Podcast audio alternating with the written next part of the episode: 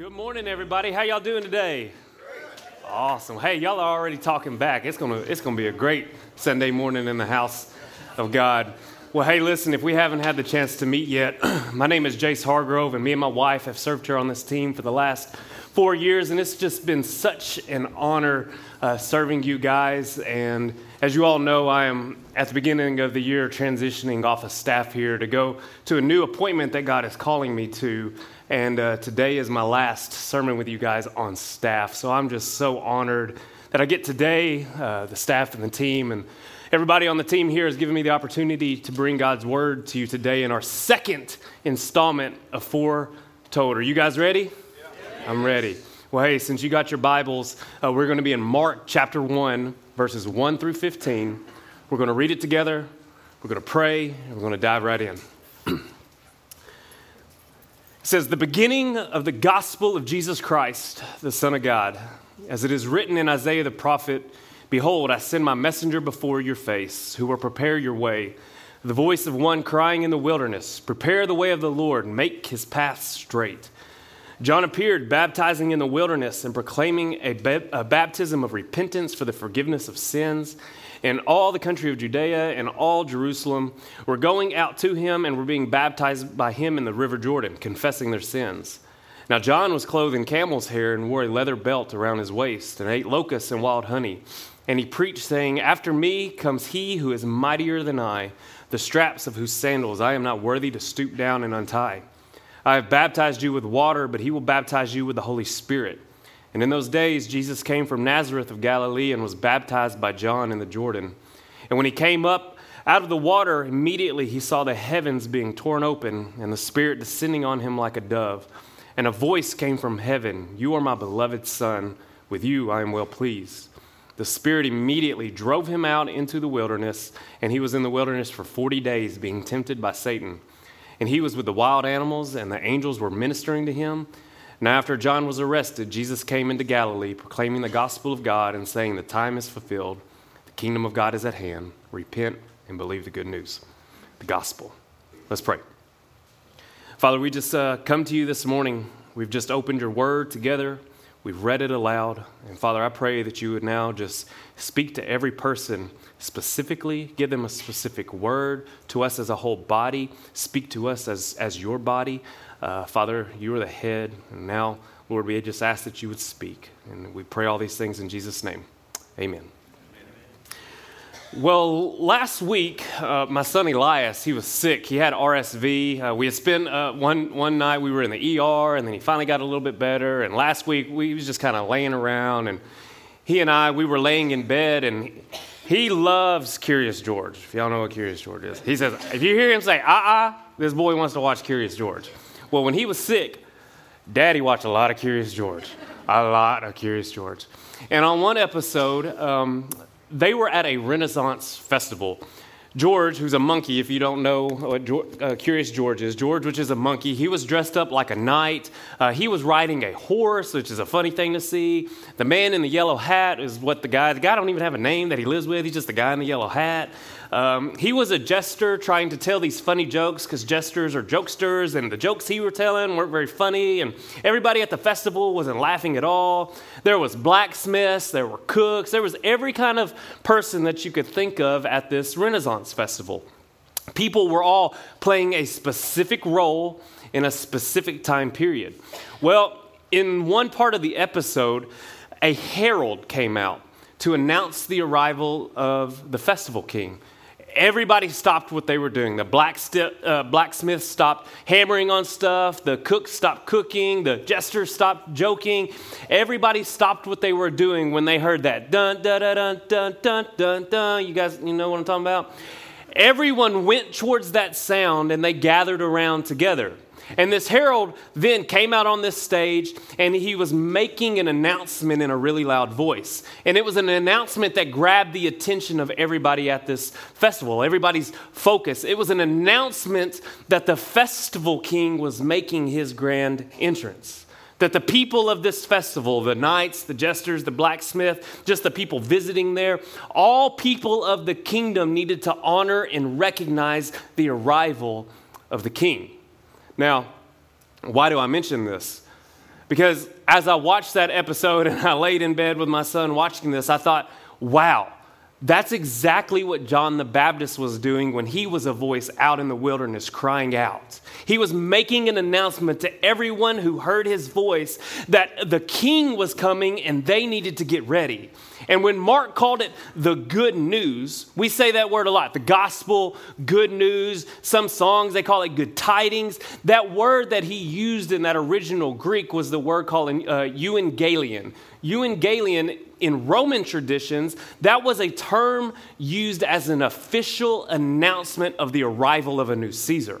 Now, this was a specific phrase that was to announce the rise to power of a new head of the Roman Empire.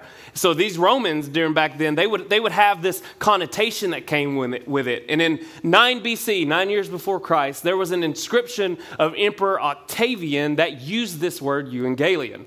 And it says this in English translation, the birthday of the God who for the world, the beginning of, here's that word, euangelion, good news has been proclaimed on every account.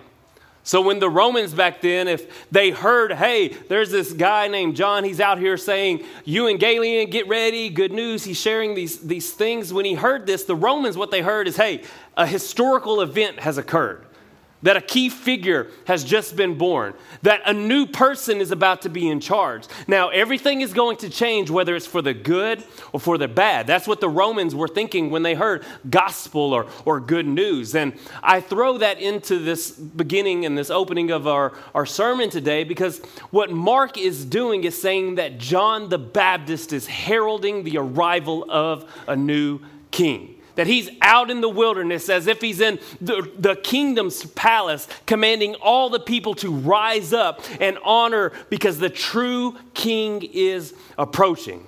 That's the image that Mark is conveying here.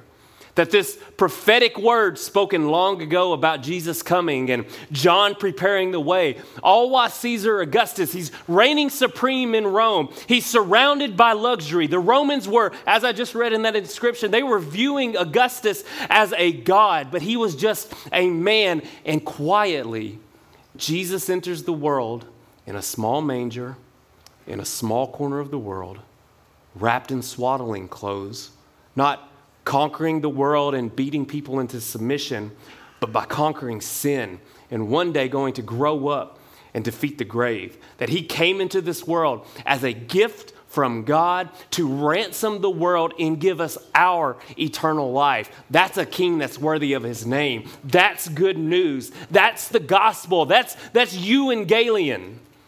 And we're in this Christmas series as we look at the first chapter of each of the Gospels, and we're trying to tell you the Christmas story of Jesus. Now, typically when we think of the Christmas story of Jesus, our mind immediately goes to that manger, and we think of the little animals and the shepherds. We think of the wise men and the Star of Bethlehem. We sing songs like, y'all got to help me out on this one. Hark the herald. No, wait, that's the wrong melody. What's the melody? Hark the herald angel sings. See, we sing songs like that. That's immediately where our mind goes to. But as Pastor Mark kicked off this series last week, he kind of tipped our cards and showed y'all that none of the first chapters actually tell the traditional Christmas story of Jesus. And the book of Mark that we're in this morning is no different at all. Mark, he immediately goes not to the birth of Jesus, but immediately to the ministry of Jesus. We see that in the first chapter. That's why personally I like the book of Mark. He gets straight to the point. Does anybody in here like it when people are telling a story and they get straight to the point and they don't drag it on and on? Like that's how I like it. Like, thanks for the genealogy, Matthew, but come on, let's get to the juicy stuff. That's what Mark does. First, he talks about John the Baptist. He quickly tells about Jesus getting baptized in the Jordan. Then, bam, he calls the disciples to go and follow him. He goes out there and they're fishing. He says, hey, you guys come and follow me. And then after that, immediately he's driving out a demon. He leaves there. He goes out and he heals many more. He goes away secluded and he prays. And then, bam, he's back to healing a man with leprosy. And all of that happens in chapter 1. He's just bam, bam, bam. It's like the movie John Wick, but it's biblical. And that, y'all weren't ready. And that's why I'm calling this sermon the urgent Christmas, the urgent Christmas. And as we go through our text today, you're going to see a sense of urgency in Mark's writings. You're going to see a sense of urgency in the message of John the Baptist. You're going to see a sense of urgency in Jesus and his ministry. Mark starts out saying in verse 1, the beginning of the gospel of Jesus Christ, the Son of God. I put the Good News translation up there on the screen for you guys because I really like how it words it here. It says, this is the good news about Jesus Christ, the Son of God. Which is a great place for us to start when we're talking about the Christmas story, because the gospel, the good news, it isn't just a story about the birth of a child. The good news is about the life and ministry of Jesus. And I can't help but wonder if those wise men, the shepherds, the family members, I wonder if all those people ever got to witness the fulfillment of what Christ came to do on this earth, or did they only get to experience the birth of him? They had waited years for this prophecy from Isaiah and the Old Testament to come true. They had waited years for the arrival of this new king that they thought was going to sit on the throne. But it was going to be another 30 years before the Son of God actually grew into the ministry that he came here to fulfill. They had waited for the promise to come true, and they saw the birth of the promise that would solve all their issues and bring reconciliation back to the people, but maybe they still missed out on the promise doing the very thing that would solve all their problems. Which makes me also wonder if many of us here in this room today, maybe you've been waiting on some big thing or some big problem to be solved here on this life, in this earth, because you gave your life to Christ and you expect this Christmas gift called salvation to eliminate every issue that you have here while on this earth. But Jesus never promised that to us as Christians that we wouldn't have problems once we got saved. He never said that. On the contrary, in John 16:33, he says, I have said these things to you that in me you may have peace. In the world you will have tribulation. Tribulation is just a fancy word for problems. You'll have problems. But he says, but take heart. I've overcome the world. You see, the good news can never be fully appreciated if you don't first understand the bad. I love it when people say, hey, I've got some good news and I got some bad news. Which one do you want to hear first? Give me the bad news first. Like, I don't want you giving me the good news and then sweep my feet out from underneath me and tell me the bad news, and then I'm just not enjoying the good news anymore. You know what I'm saying?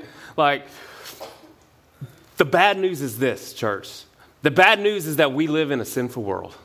The bad news is that there's nothing that you or I can do to earn our way into heaven. The bad news is all of our efforts fall short to the glory of God. The bad news is that we can't escape the brokenness in this world and in our life. But when we understand the depravity of our world, we can start to have more appreciation when we hear the gospel, when we hear a message, when we hear the good news of Jesus, because the good news is that Christ has conquered tribulations. The good news is that sin is forgiven through Christ. The good news is that salvation is a gift. It is not an achievement. The good news is that Christ heals our brokenness. The good news is that in Jesus Christ, we can have peace that surpasses all understanding. Church, giving your life to Christ and believing that Jesus died for your sins isn't a ticket to having no more problems here on this earth. Giving your life to Christ and believing that he died for your sins, it's going to solve your problem that you have with heaven. It's going to give you a peace in the middle of your problems here on this earth. It's going to give you perspective, like I talked a couple of weeks ago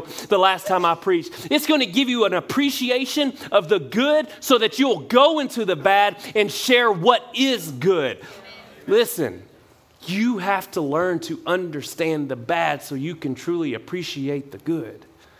And then when you do that, you go out there and you share the gospel. You share the good news. You tell as many people as you can about the gospel. You invite them to your small groups. You invite them to church on Sunday morning. You tell them, hey, you can come sit with me. You tell them, hey, you don't have to do life alone. We've got a community here where people are loving the Lord and seeking after him and trying to grow closer to him. And God wants all of these things for you, and that's good news.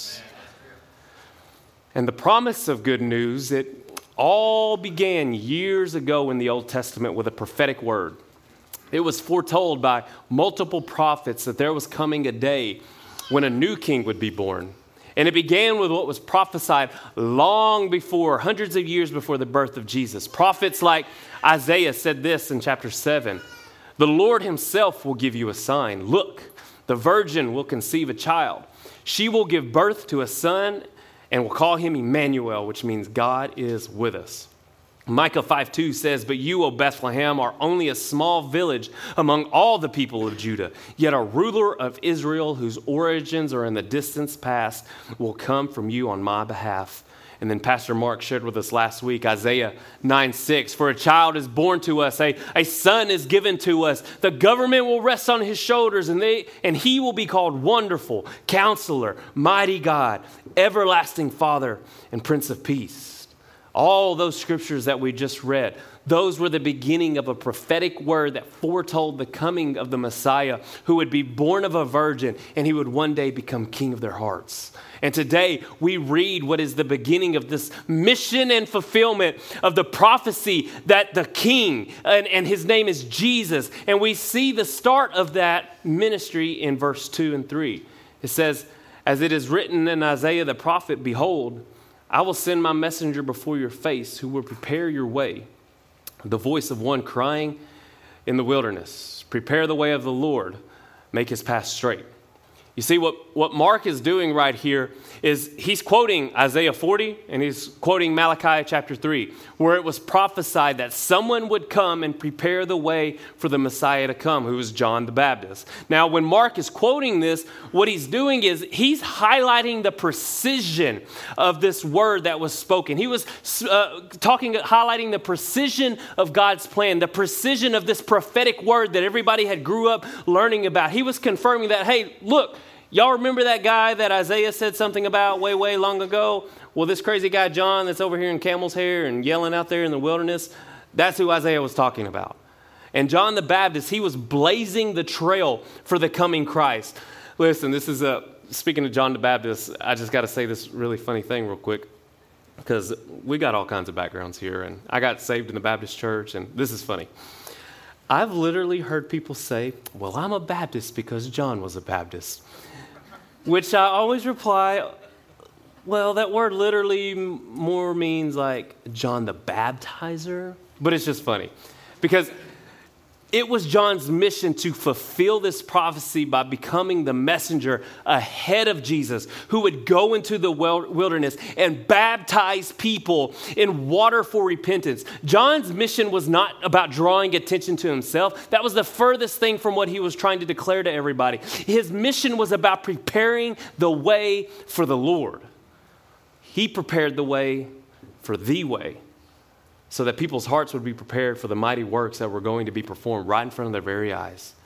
He was a voice out there crying in the wilderness that, hey, they needed to get ready for what was about to come, what was about to happen. And the same thing is true for me. The same thing is true for every single person in this room, that we should be picking up the mantle of John the Baptist. We should be going out into the wilderness of the society today. We should be boldly proclaiming this same message, boldly preparing the way for the return of Jesus, because there is coming a day when Jesus Christ will return, and people need to be ready. People need to repent now. People need to get baptized. People need to understand that nobody knows the day or the hour of Christ's return. So they need to get their house in order. They need to get their life straightened up, because John the Baptist's message, it was an urgent one. He was trying to get this message across to them. And we should be doing that same thing too. John had a sense of urgency in his message of Jesus' arrival. And in the same way today, we're trying to express to as many people in the city of Paducah and the surrounding areas that they need to have a sense of urgency of coming to a saving knowledge of our Savior, Jesus Christ, because he's going to be coming back one day. So they need to be repenting of their ways, being renewed, baptized. Get yourself ready, because he's coming back. Amen. He is. He's coming back. He's going to get you. Come on, y'all. I'm preaching like this is my last sermon or something. Was that too soon? Y'all getting anything out of this? In verse 9, Mark says, One day Jesus came from Nazareth in Galilee, and John baptized him in the Jordan River. As Jesus came up out of the water, he saw the heavens splitting apart and the Holy Spirit descending on him like a dove. And a voice from heaven said, You are my dearly loved son, and you bring me great joy. Most of y'all know the version, this is my son in whom I'm well pleased.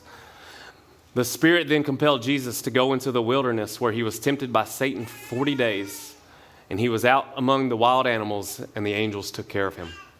So Jesus gets baptized by John the Baptist. John the Baptist says, hey, one's coming who I'm not even worthy to unstrap his sandals. John's like, dude, you should be baptizing me. I shouldn't be baptizing you. And Jesus is like, man, this is what has to be done. I'm setting an example. After Jesus gets baptized, the Spirit of God leads Jesus into the wilderness to be tempted by Satan. What kind of Christmas gift is that? Like, I call this section of my sermon, Christmas in the Wilderness. Jesus gets baptized and his father is like, this is my son whom I'm well pleased. Now go out there and get tempted, champ. Merry Christmas.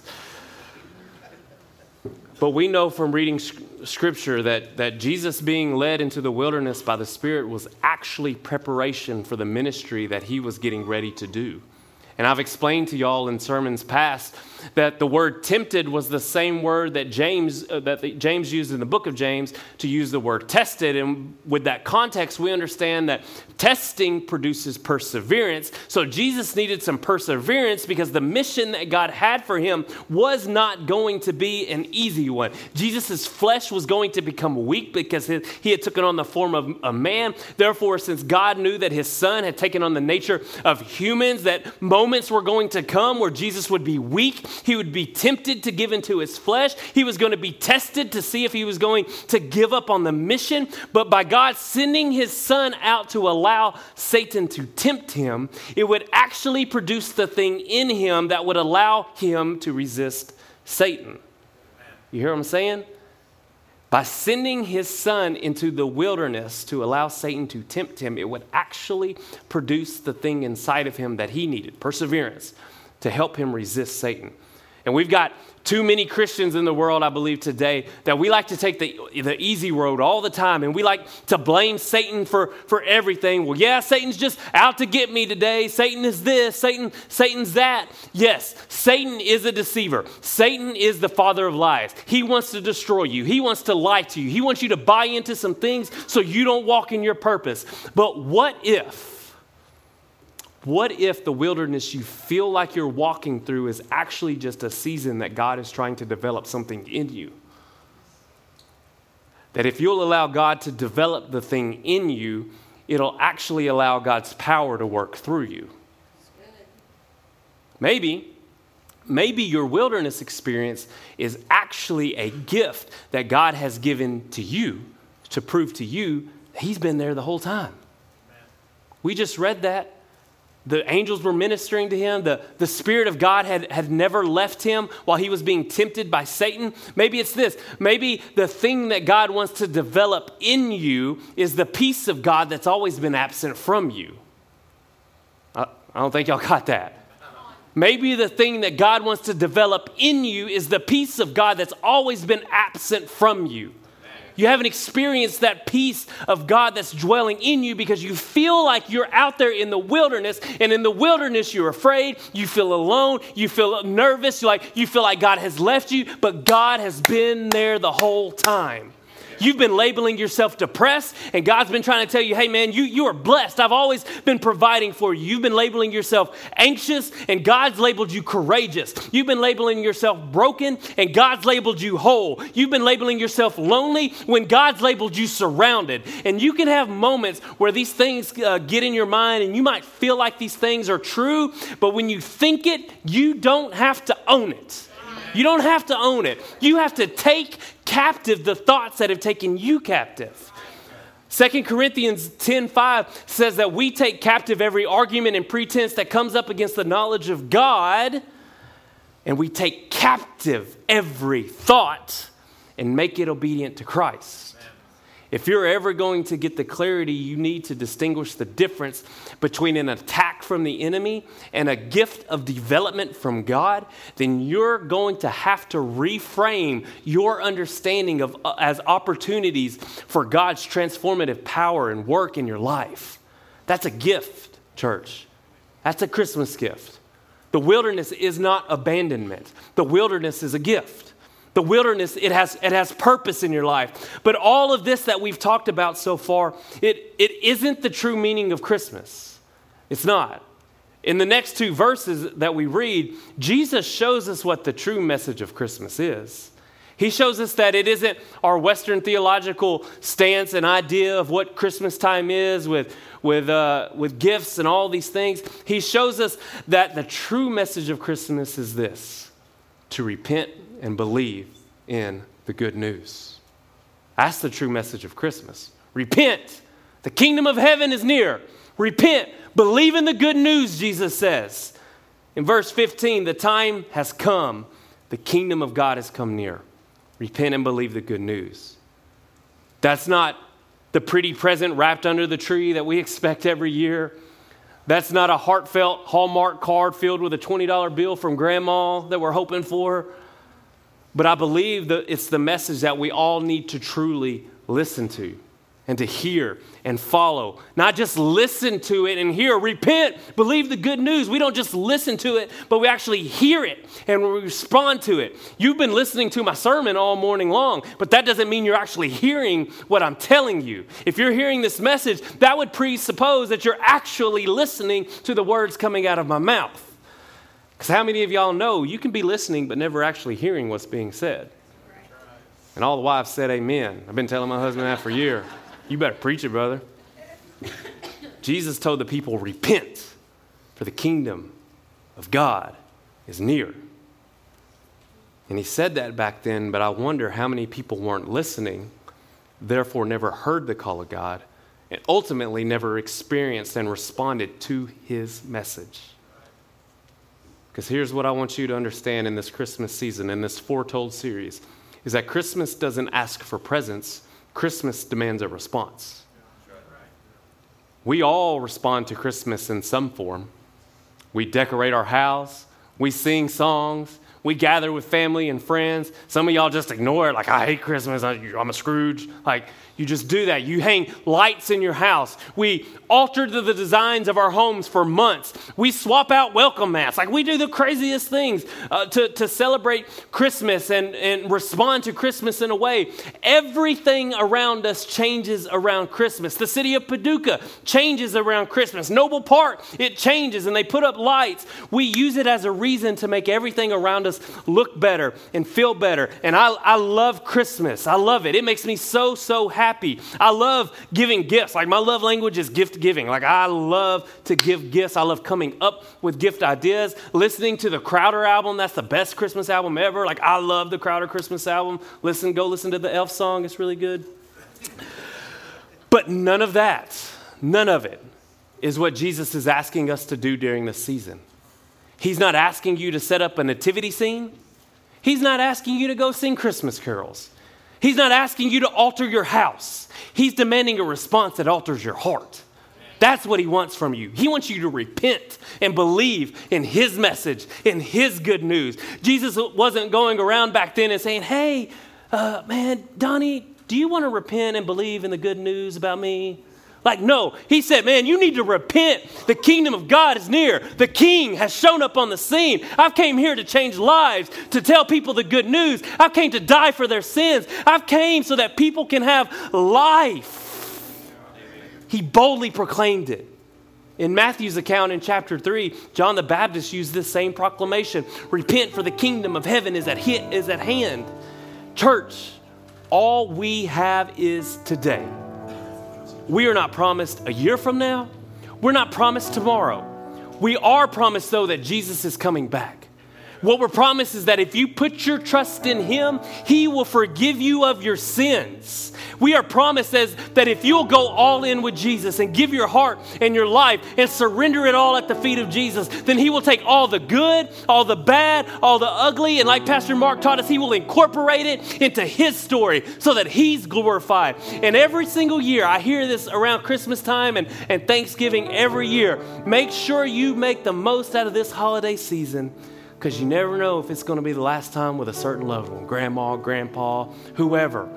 We say it every year, and that's great and all, but the message that we need to be spreading is the good news, that Jesus is coming back. We have hope.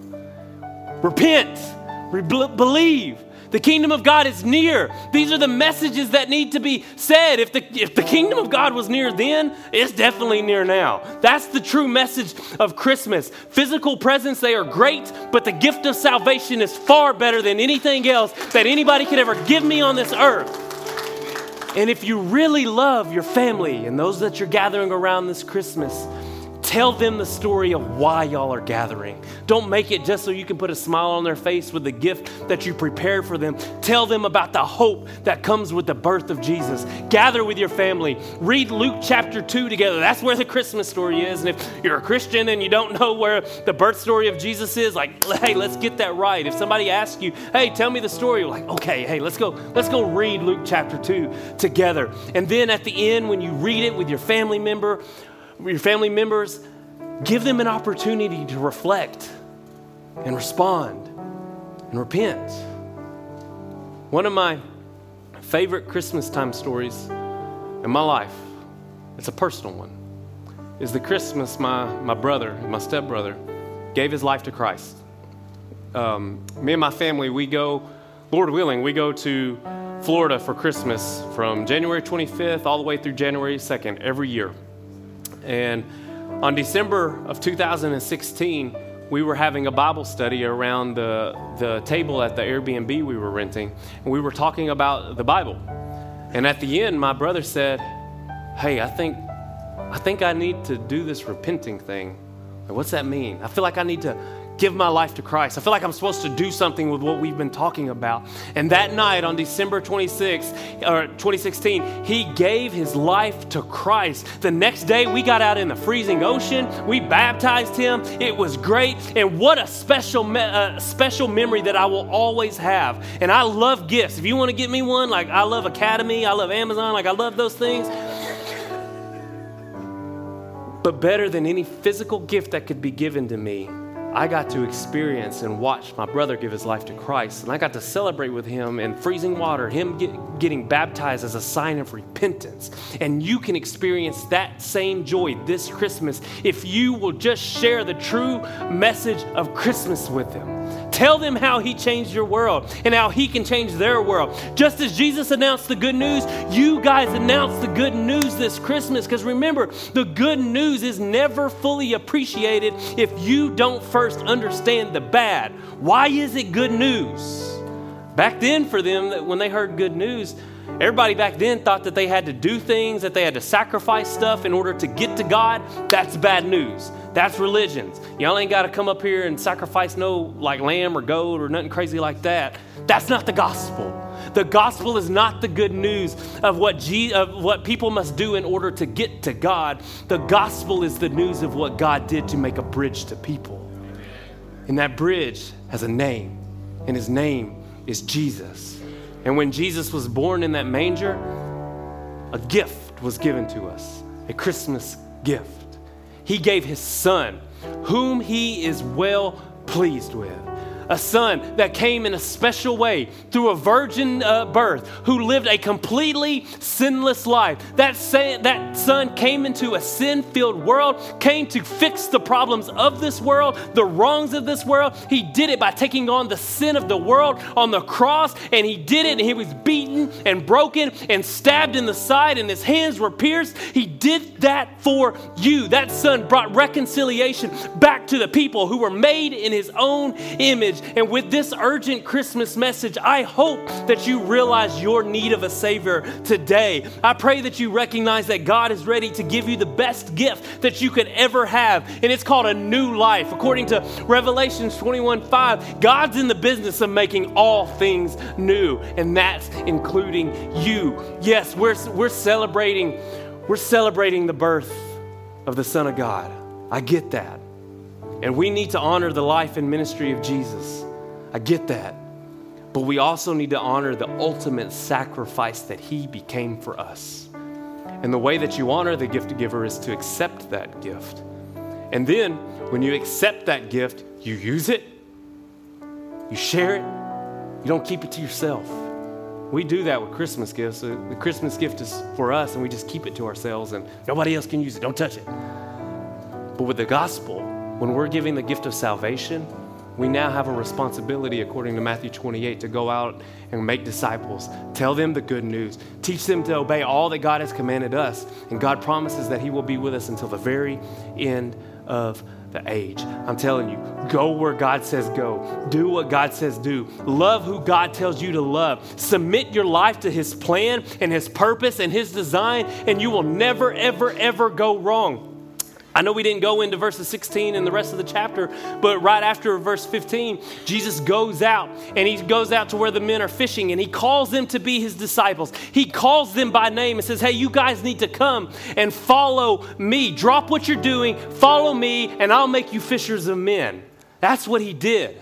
Jesus said in John 10:27 that his sheep know his voice and they follow him. You have to listen for your shepherd's voice.